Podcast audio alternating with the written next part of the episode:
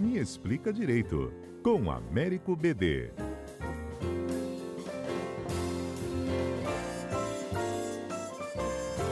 Ei, BD, bom dia para você. Bom dia, Fernanda. Bom dia, ouvinte. BD, sabe aquela história né, que tá dando ainda o que falar, daquele atropelamento do ator Kaique Brito no Rio de Janeiro, né? A história de que ele estava no quiosque bebendo com outro amigo, que também é ator, é o Bruno De Luca. Uh, ele atravessou antes, foi atropelado por aquele carro de aplicativo. O Bruno teria visto o atropelamento, mas não teria se conectado que poderia ser o amigo e foi embora. Aí o MP agora está dizendo que ele tem que responder por omissão de socorro. Como é que é isso? Então, Fernanda, é, é um caso assim triste, mas importante o debate, que é o tipo penal do artigo 135. Nós temos um tipo de omissão de socorro previsto na nossa lei. E aí, para a gente contextualizar, independente do caso concreto, é importante dizer que a condição de ser amigo de alguém, nesse caso, juridicamente não interfere nada. Moralmente é uma questão, uhum. mas do ponto de vista do direito, independente de ser um amigo dele ou não ser um amigo dele, dele saber quem era, o dever jurídico de prestar um socorro a alguém existe do mesmo modo. Então, o que, que a lei fala? A lei fala que se não houver risco para quem vai socorrer, se ele vê uma criança ou vê uma pessoa adulta em uma situação de, de, risco, de vulnerabilidade, essa pessoa tem o dever de ir lá prestar o socorro. Então, se ficar caracterizado que ele é, tinha condições sem violar a sua segurança também, porque às vezes a lei ser essa ressalva justamente porque tem situações que é perigoso você prestar o socorro. Então, você não pode ser obrigado a ir além do, do risco de normalidade. Mas se não houvesse risco, por exemplo, a pessoa estava também completamente embriagada. Se a pessoa está completamente embriagada, ela também não tinha muitas condições de ir prestar socorro.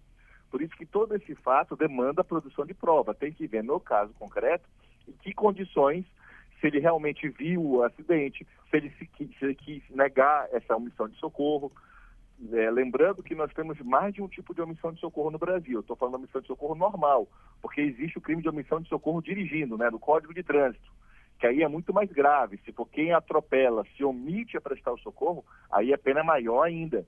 E aí é, nós temos situações bem mais complexas. Então, assim, a questão, como se coloca, é não é uma questão apenas moral. Existe hoje um dever jurídico civilizado de qualquer pessoa, independente de ser amigo ou não, de socorrer quando vê alguém na rua numa situação é, desse tipo. E caracterizado, comprovado isso, pode existir o processo, e se for comprovado é, o dolo ao crime. Porque a grande dificuldade também aqui é a caracterização do dolo. Ver que ele tinha condições de agir e não quis é, realizar é, o socorro. Né?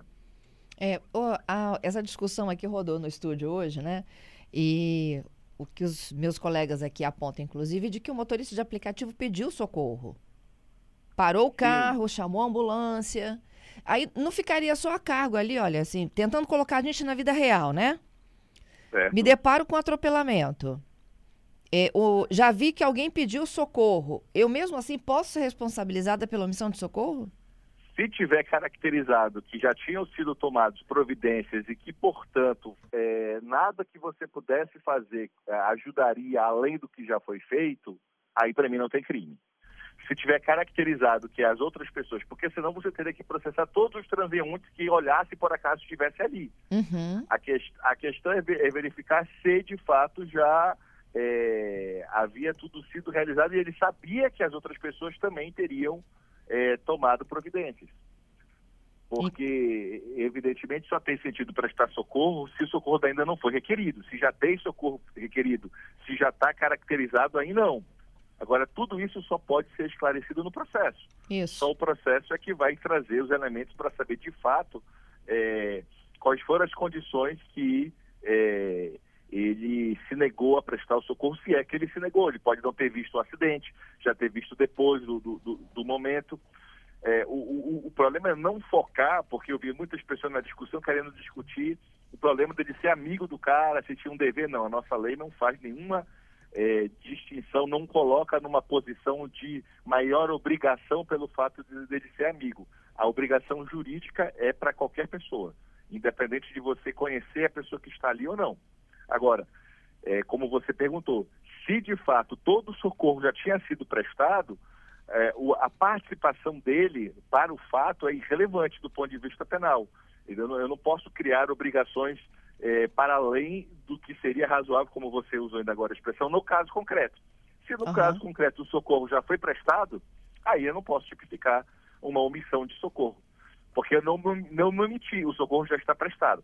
Diferente do Código de Trânsito. Por exemplo, se fosse o motorista do aplicativo, a lei fala expressamente que ele é obrigado e que as outras pessoas pedindo socorro não, não, não, não suprem a omissão dele. Se fosse o condutor do veículo, aí ele é obrigado a prestar todos os socorros. A lei vai além, que é até uma discussão muito grande. Mesmo que a pessoa já esteja morta, você tem que tentar prestar socorro. Porque é claro que eu não posso socorrer quem já morreu, mas é para deixar claro que é, você tem a obrigação, no caso de condutor e da omissão de socorro do trânsito, de prestar qualquer auxílio independente dos outros. Mas a omissão tradicional do 135, que não é do Código de Trânsito, se tudo ali já foi realmente caracterizado, todo o socorro prestado, para mim não tem mais crime. Entendido. Qual é a pena para omissão de socorro? Fernanda, eu de cabeça não lembro agora não. Mas eu olho aqui um segundo, eu posso responder em um minutinho.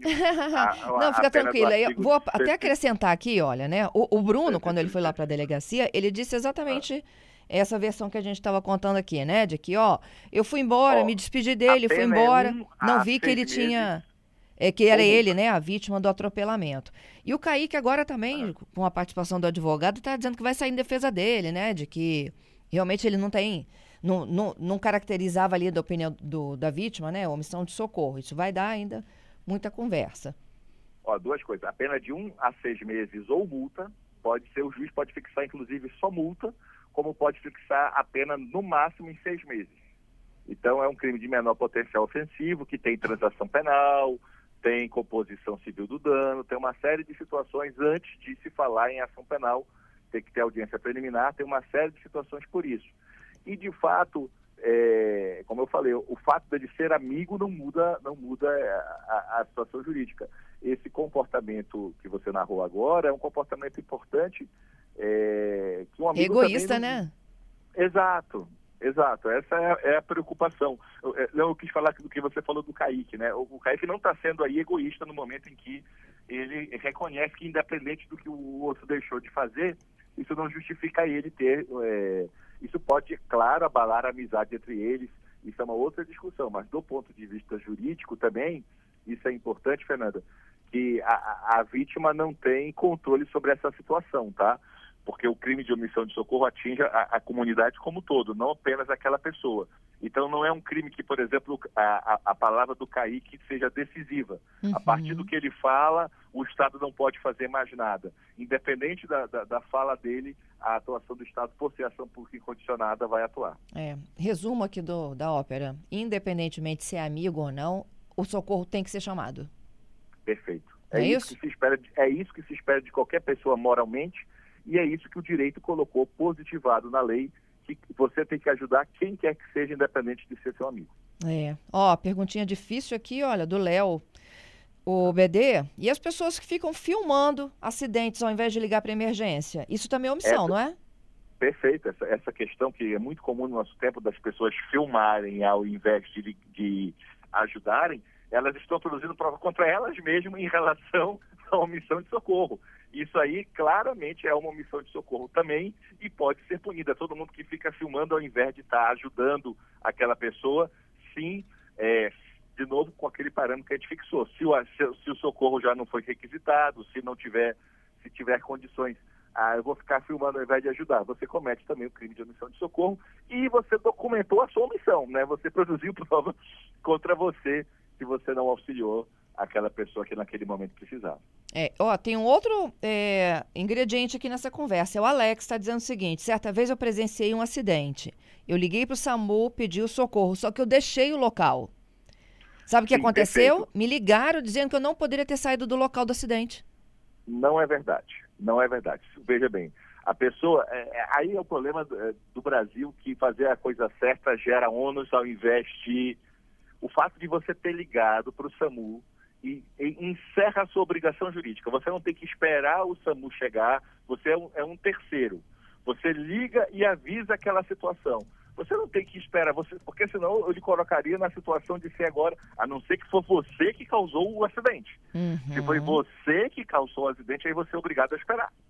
Se não foi você que causou o acidente, você é só um terceiro, verifica alguém caído na rua e liga para a polícia, liga para o 192, pra, acabou ali a sua obrigação jurídica. Você não tem que esperar tudo aquilo, é, porque seria exigir além do que é razoável naquele. E claramente você não tem mais dolo de omissão. Pelo contrário, você pediu socorro. Então Uhum. a sua intenção não é se omitir. Apenas você não tem um dever jurídico, aí é uma outra questão, é, de continuar ali esperando chegar. Agora, repito, se foi você que causou o acidente, aí muda tudo. Aí é diferente. Mais uma outra, do Giovanni. Ó, não, não necessariamente atropelamento, mas se eu vejo uma pessoa caída na rua, eu sou obrigado a chamar socorro? Então, Fernanda, essa é uma grande, é uma grande questão. Independente de ter sido acidente, a lei fala toda vez que você verificar uma pessoa com é, risco para a integridade dela, para a saúde dela. É, percebam, Fernanda, o quanto essa pergunta ela mostra um problema nosso hoje, um problema do ser humano no mundo de hoje. É, quando nós naturalizamos uma pessoa caída na rua e, e não achamos que nós temos o dever de ajudá-la. Quer dizer, na hora que você vê alguém caído na rua, não importa qual seja o motivo, não é uma atitude padrão, não é uma atitude normal. Alguma coisa aconteceu com, esse, com essa pessoa. Uhum. Independente da sua religião, você deveria ajudar. É, é, claro que a experiência provoca a, a angústia do dia a dia, a, a, complexidade do mundo faz com que as pessoas hoje passem na rua, olhem alguém lá, ah, é um bêbado, ah, é um noia, ah, é um problema é, que não é meu mas do ponto de vista do direito, se você caracteriza que esta você tinha condições de atuar, você pode ter é, eventuais implicações. Mas é claro que eu estou falando na teoria, não estou falando da prática. Na prática, infelizmente, as pessoas vão passar na rua, vão ver outras caídas e não vai acontecer nada. Uhum. Não vai acontecer absolutamente nada. Sejando bem sincero, Fernando, possivelmente é, se não fosse um ator tão famoso os envolvidos, esse fato mesmo aí já acontece quantas vezes uhum. e, e não dá notícia, ninguém está aí, faz parte do. fica apenas como uma estatística para um lado ou para o outro. Então esse é um problema. De fato, é, nós, é, a gente precisa refletir. Essa guerra que está acontecendo agora, esses horrores, essas violações, dizer, nós não conseguimos é, evoluir a, o discurso de direitos humanos para uma prática. Infelizmente, as pessoas ainda são muito individualistas e entendem que a gente não tem outros tipos de obrigações que a gente se esperava que depois dos horrores da Segunda Guerra as pessoas mudassem, depois da pandemia as pessoas mudassem e, e nada muda. Nada mudou. Ô BD, muito obrigada, viu, pelas suas explicações e pela luz que você traz pra gente. Eu que agradeço sempre, Fernanda. Muito obrigado. Até a próxima. Até a próxima.